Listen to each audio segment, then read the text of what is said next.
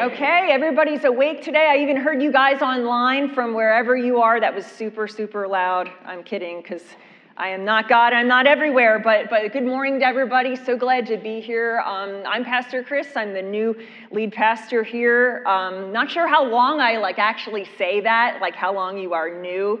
Um, but but we are in the fourth week. We're wrapping up a um, uh, this sermon series we've been called a new season which I think is applicable in multiple ways.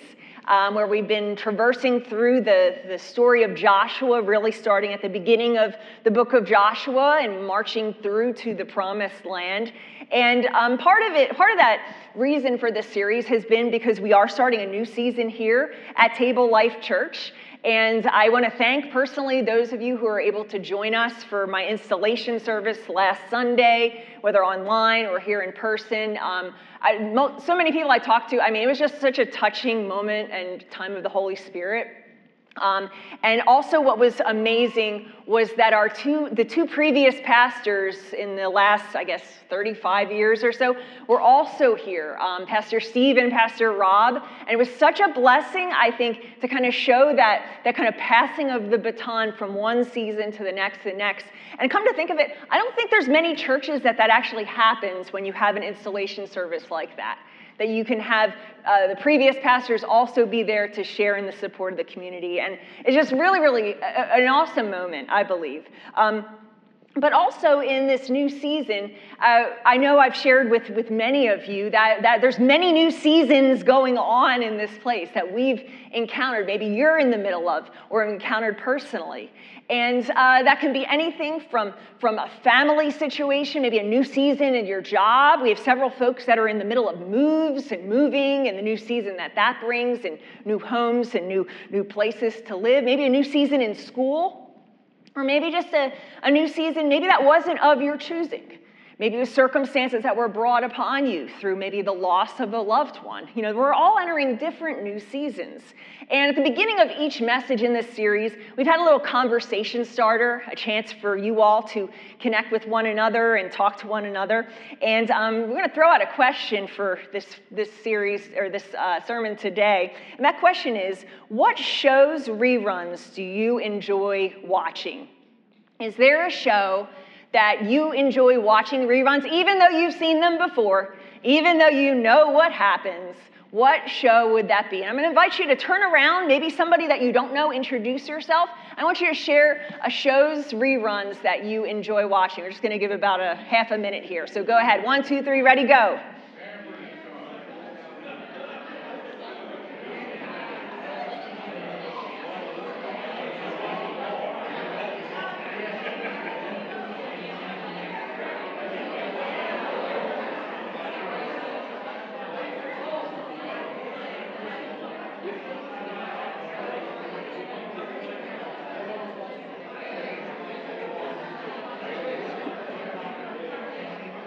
Okay, so there's some good ones, some good ones, and probably some some not so good ones. Um, and this is a chance I'm going to ask.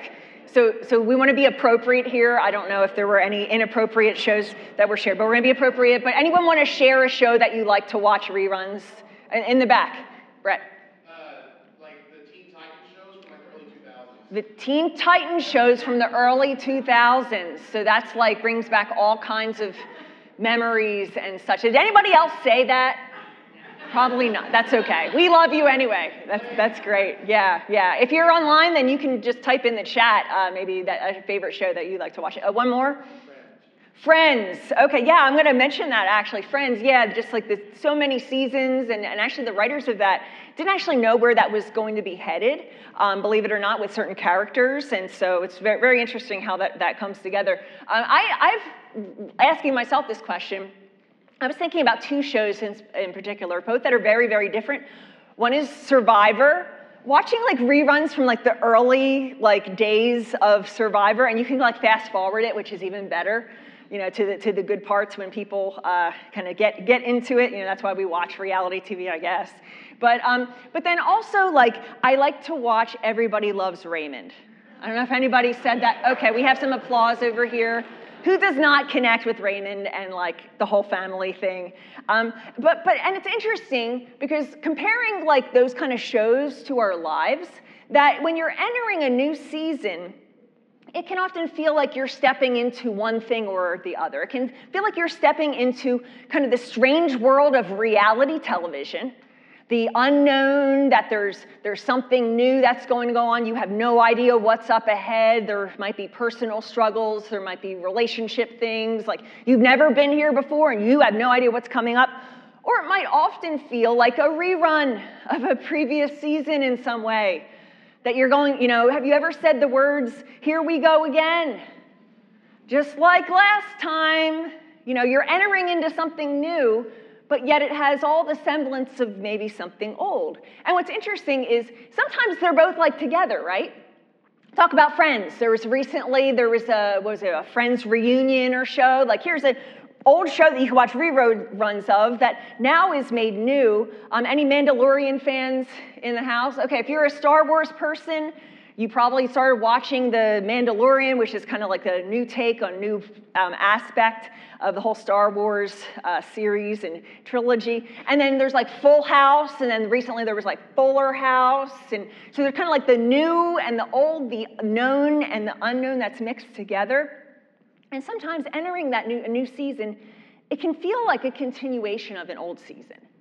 There might not be like that clean break or that full, like, I have no idea where I'm going. There might be pieces that you're like, I feel like I've been here before. There might be certain habits or expectations.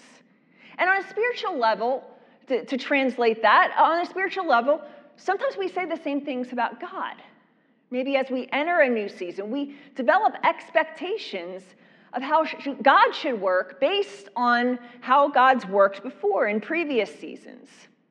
But the question I want to pose to you today is this What if, what if your new season is supposed to be different? What if your new season, our new season, is supposed to be different? And today, today we're going to encounter a story in the book of Joshua that, that initiates the Israelites' entry into the promised land. And the last few weeks, we were talking of this story starting in Joshua 1, where Joshua is commissioned as the new leader when Moses uh, dies. And so he's kind of given the mantle to take the leadership of the Israelites as they've been wandering in the desert for 40 years. And what does Joshua do? Well, to go ahead of him. He's smart. He, he sends spies. He sends spies into the city of Jericho to kind of stake things out. And once again, you compare that story, it's similar but different to the story of Moses, who also had set, uh, sent spies. So, track with me here. Then also, the spies. The spies go into the city and they're saved by this very unlikely character, this woman, this prostitute named Rahab. They're saved by her, which was a really significant part, a really significant part in the book of Joshua, really setting the stage for this idea of similar but different.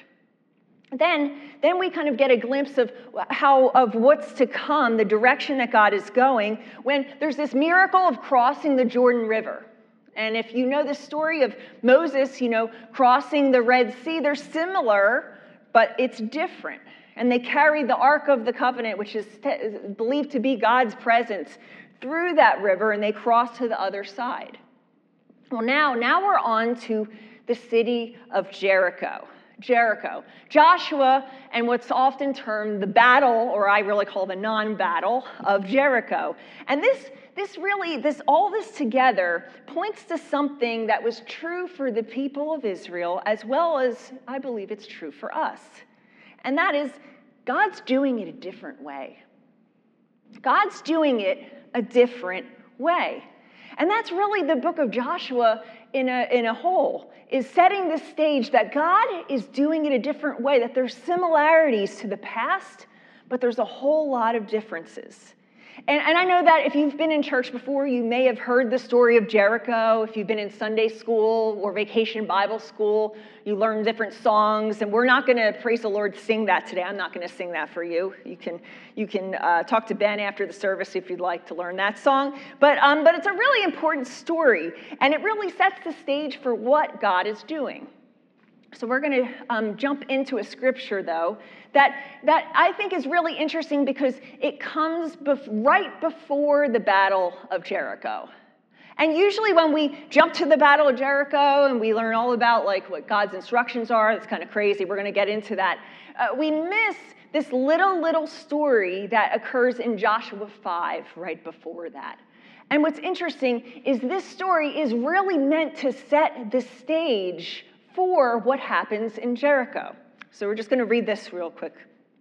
Now, when Joshua was near Jericho, he looked up and saw a man standing in front of him with a drawn sword in his hand. Joshua went up to him and asked, Are you for us or for our enemies? Neither, he replied, but as commander of the army of the Lord, I have now come. Then Joshua fell face down to the ground in reverence and asked him, What message does my Lord have for his servant? The commander of the Lord's army replied, Take off your sandals. Sounds familiar, right? Take off your sandals, for the place where you are standing is holy. And Joshua did so. Interesting little story. We skip that a lot. We skip that when we're reading this. And, and, and so we ask the question well, what's, what's going on here? Well, I think, I think what God is doing is He's giving us a different approach to people. He's setting the stage for what's going to happen Jericho, but He's showing us a different way that there should be a different approach to people. Because the question that's posed in this little passage is who is God for? That's what Joshua wants to know. He says, Well, okay, you're this guy, and, and who are you for?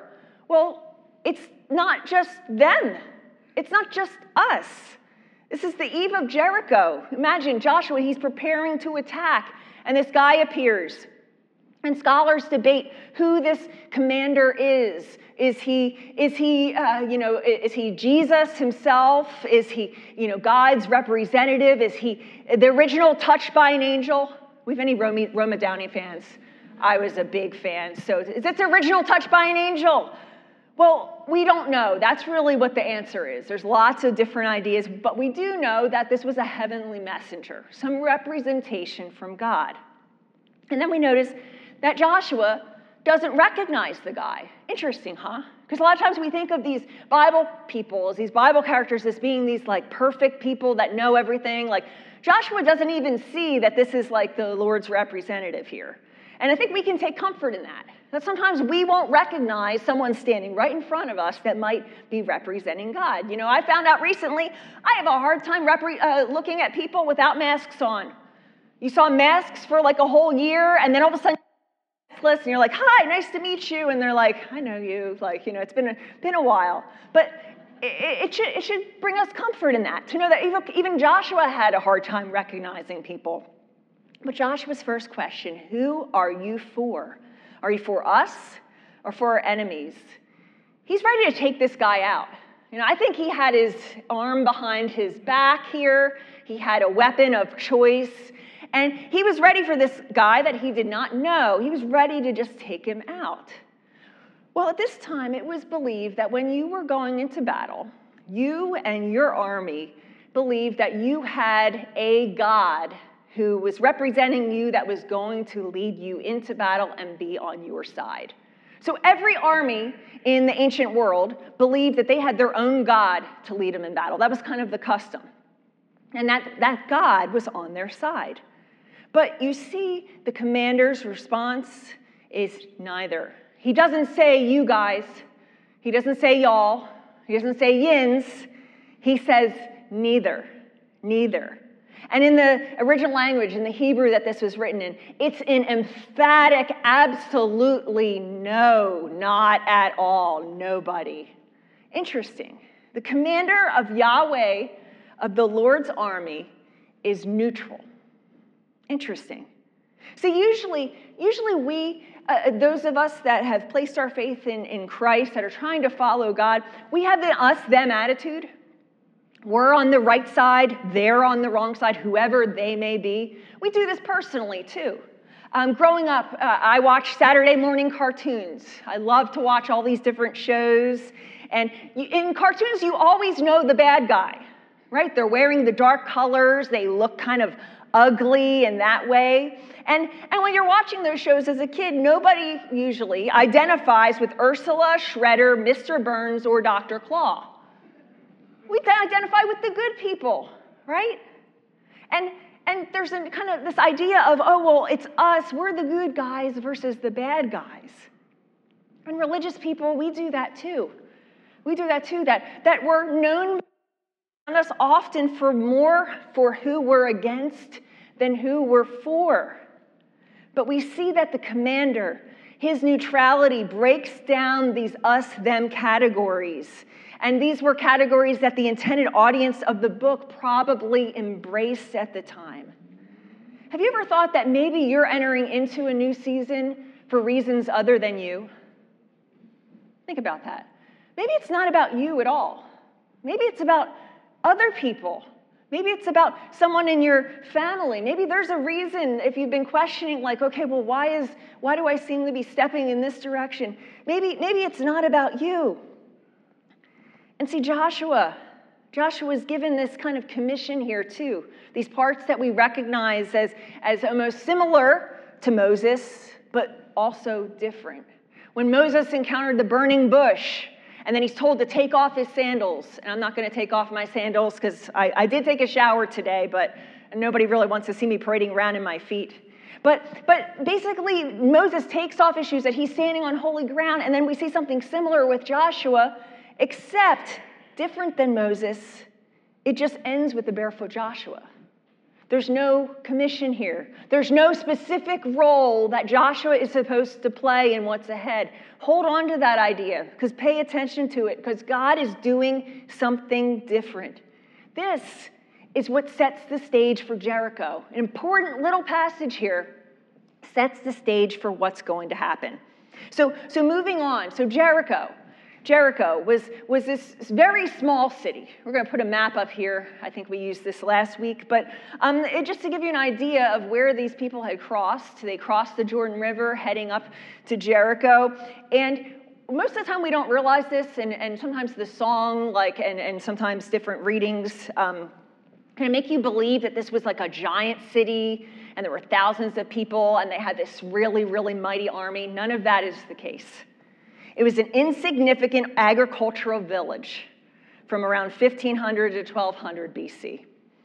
It did have a defensive wall, but it was scalable. And an army under Joshua probably could have taken the city by themselves without anybody's help. Interesting, right? But God's strategy is very different. See, sometimes in order to be victorious, you have to be willing to do something that looks ridiculous especially when you're following God. So we're going to jump over into chapter 6, which starts by sharing Now that the gates of Jericho were securely barred because of the Israelites, remember they were very afraid here, no one went out and no one came in. Then the Lord said to Joshua, See, I have delivered Jericho into your hands, along with its king and its fighting men. March around the city once with all the armed men. Do this for six days. Have seven priests carry trumpets of ram's horns in front of the ark. On the seventh day, march around the city seven times with the priests blowing the trumpets. And when you hear them sound a long blast on the trumpets, have a whole army give a loud shout. Then the wall of the city will collapse, and the army will go up, everyone straight in. The first thing that this story brings to mind are my days in marching band and the long, long parades that we had for hours on end wearing wool, wearing wool in the midst of summertime. And how, how kind of it felt meaningless at times, like we were going around and around. And I imagine that's probably what Joshua was thinking when he received these instructions. But what's revealed here is that God's showing that there's a different way to fight. There's a different way to fight. You and I, we usually have this idea of fighting fire with fire. You know, this Old Testament idea of an eye for an eye. But God's way to fight here is a parade. You picture that Joshua, he's this new leader, he's all set for battle. This is his battle debut, right? He wants to go in and be like, rah, rah, we are taking these guys out. And in a new season, we often have all these aspirations that we're going to do right, we're going to prove ourselves. But we don't realize that God's showing him something different here, a different way to fight. This story is really not about the impossibility of a victory at Jericho. Because, like I said earlier, that Joshua and his troops, they could have done this themselves without God's help. This is a story. This is a story about how Joshua's role in this was to trust what God had already done. Look at verse 2. Verse 2 Then the Lord said to Joshua, See, I have delivered Jericho into your hands. A promise that God had already given, that he had already done. He's talking in past tense. Joshua's role is to be steadfast in faith, not to fight. Hebrews tells us that by faith the walls of Jericho fell after the army had marched around them for seven days. By what? Faith, not by might. But of course, we like our weapons, right? You know, what's your go to? And I'm not talking about the guns and the swords, you know, maybe that's it for you. But maybe your go to is to slam somebody when they get you are wrong on you. Maybe it's to go to war on social media back and forth. Maybe it's to prove that you are right at any expense, even tearing your spouse down, who you say you love dearly. See, but God wants to do it differently. You know, we're fighting, yes, but we're fighting for people. We're not fighting against them. And you might say, though, but Pastor Chris, I read the Old Testament here especially, and there's lots and lots of violence. And actually, admittedly, at the end of this story, even after uh, Joshua and his troops parade around Jericho and the walls fall, they go inside and they slaughter everybody. So that's just a little jump ahead here. So you might say, like, well, what's with that though? That, that what's with this, this God that you say? You know, in the Old Testament, is God like a hitman? Is he going to take everybody out all the time? And a lot of people admittedly struggle with this. To say, well, there must be an Old Testament God, and then there's kind of this, like God had some kind of conversion experience and became a New Testament God, and they're so different there. Well, first off, we have to look at this passage and that, that part that I just read. First, this is the only interaction that Joshua has with God the only interaction. And there is no mention of going in and slaughtering everybody. He says at the end, the army will go up and everyone straight in. And we, there's no indication either that Joshua sought the Lord's advice afterwards. He didn't ask, well, what should we do afterwards? He kind of followed that story in his head as he was used to. And Joshua resorts to sacrificing the city for God on his own. He actually reverts back to something that ancient people would do. Sacrificing a city and offering it up to God is this beautiful sacrifice. He takes that into his own hands. God never instructs them to do that. But, second, and I think more importantly, is that if we truly believe in Jesus as the Son of God, we use the lens of the cross to read this scripture and to read the Old Testament scriptures. See, the point is that if we look back at that story of Rahab, and then we look at the story of this commander of the Lord's army, they're, they're there for a reason. They're there to frame this story. And, and I think when it comes down to it, it's a little bit like Paw Patrol. Is anybody, uh, you guys up front, can you see this? Do you know who this is? Okay, you, you have older kids. Anybody know who this character is? Chase, yes, ding, ding, ding, ding, ding. So this is a little toy that a friend of mine um, gave to me because I lost a, um, uh, what was it, a raffle or something for this like Paw Patrol thing. I was going to give it to a kid, not keep it for myself. Um, and they felt bad for me, so this is my consolation prize, my little, little chase here. And, um, and my, my previous church and my office, um, often I would have this little boy who was the son, the grandson of one of the other staff members. He would kind of he was four years old. He would come to the office with his grandpa and he would walk around the offices and then greet everybody. And I always had Chase there for me. Well, when, when his name is Oliver, and when Oliver would come to visit me, I would bring out Chase and he would ask all about Chase. And what did I do? Because Oliver was yay high and I'm this high, I stooped down. I stooped down to be on the child's level. And did I really want to play Paw Patrol with Chase? Probably not, admittedly. See, God sometimes stoops down to humanity to further his purposes. That we're in the place of the little child and little Oliver. that we don't fully understand that, hey, this is, you know, his whole world is Paw Patrol and Chase, and I don't even know the rest of the characters. But, but God stoops down to our level, not because he, he wants to, or he actually like approves of that, but, but he stoops down because he loves us and he gets us. And sometimes he does this to, but he does this by accommodating the us them mindset of fallen people. Sometimes he does this in, in, order to continue to work with broken covenant people, that he bears their sin and he takes on the ugly semblance of what used to be this idea of this warrior deity. And, and he uses that to witness to his faithful covenant activity. But the thing is, God and his army, they transcend this. They don't want us, God does not want us to, to constantly where He has to stoop down to us. His ideal is always for His people to transcend this as well. And this also goes for things like, like marriage, where you see in the Old Testament, you have all these guys with like, you know, 100 wives and concubines and all this kind of stuff. Like, God stooped down there, but He didn't stay there. He doesn't want us to stay there. And that's, that's revealed in the person of Jesus. When we view the scripture through the lens of the cross, we see that God is doing something different. He's doing it a different way. But also in that, He shows us that He has a different timing, too. He has a different timing. You and I are microwave people.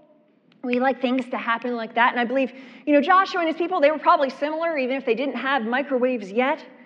And so we see in the story that, that what happens is that Joshua is obedient. He gets up early the next morning, and the priests took up the ark of the Lord. The seven priests carrying the seven trumpets went forward, marching before the ark of the Lord and blowing the, trump, blowing the trumpets. The armed men went ahead of them, and the rear guard followed the ark of the Lord while the trumpets kept sounding. So on the second day, they marched around the city once and returned to the camp. And they did this for six days. Why seven? Well, seven days and lapse represents completeness. Seven is God, what's called God's number in Scripture. It's, it's God's timing, not ours. And, and I dare ask the question they did this for six days. What do you think everybody was thinking on day six? What do you think they were thinking? Like, we've been doing this a while. Like, I know you promised this, God, but like, nothing's happening. I at least would have hoped the brick would have fallen, right? You're at least looking for at least the brick that comes down to say, okay, this something is going to happen. But nothing happened. Don't we do that too? You know, what do you do when it feels like nothing is happening? That you've been waiting on God, you've been obedient, you've been faithful, but but it feels like that nothing, you don't see anything, the brick doesn't fall, you've been parading for a while. Uh, what do you do? Does that mean that God's not at work? Or does it mean that maybe it's just not in his timing? Um, for me, I, I often play this game of what if. Maybe you've played it before. But I look back, and especially last weekend when I was up here for the installation service, I was just reflecting on all these questions of what if. What if I had never moved to Maryland to start a career as an environmental scientist and then attended a church where there was a church a pastor from the Church of the Nazarene when I was questioning being called into ministry. And he so happened to land there after a, a, bad church experience in his previous church. And so, and then from there to say, okay, to end up in, at a school, at a seminary in Virginia, where, where then I was given the opportunity to lead a church in a pastor's sabbatical. Like, what if all these things had not happened? in those certain ways that I had not met this person at that time or been introduced, all these different places. See, the most meaningful and powerful times in my life, I can reflect back on a time when there was a day six. When I was walking around and around, it felt like nothing was happening. See, it used to impress me when somebody had faith to start something in faith, but now, now what impresses me is someone who has the fortitude to finish in faith even when it doesn't seem like anything is happening. It's God's time. He does it a different way. And we know, uh, those of us that, that know the rest of the story, know that this doesn't end there. They finish that seventh march. There's a sound of a trumpet blast. There's a shout. The wall collapses. and the people go into the city. It's the beginning, though, of this roller coaster relationship with God in the entry to the promised land. It's a new season for sure. But then, of course, people take things into their own hands, even well meaning religious people, and they mess things up. They mess things up and then they try to be right with God again, and then they didn't, and there's this back and forth that happens. And then what does God do? Flip to the New Testament. He decides to do things a different way. He does things a different way. That's not people's expectations. They're expecting that God is going to send in an army and a commander that is going to take people out. That there's going to be this parade in on horses and that there's going to be all these weapons and swords. But what does God do? He sends a baby born to a virgin, the son of a carpenter. He takes this Jesus and moves around the countryside to who? The outcasts, the poor, the weak. And then he goes on to claim victory and new life through a symbol of death and destruction the cross. What kind of God is that? See, this is what the new season is about. It's a new kind of kingdom that Jesus is about. It's about doing it a different way, church. That God's doing it a different way. And I believe here at Table Life Church, that's a part of it. That, that there may be similarities to previous seasons, but that God's doing a different way. That it may be similar but different. And just as Israel obtains a land they do not deserve, we too are given a chance to be part of his kingdom here. An opportunity that you and I do not deserve. So, my question to you in your new season, in our new season, will you choose not to waste the beginning? Be open. Don't stop in the middle because God is doing something different.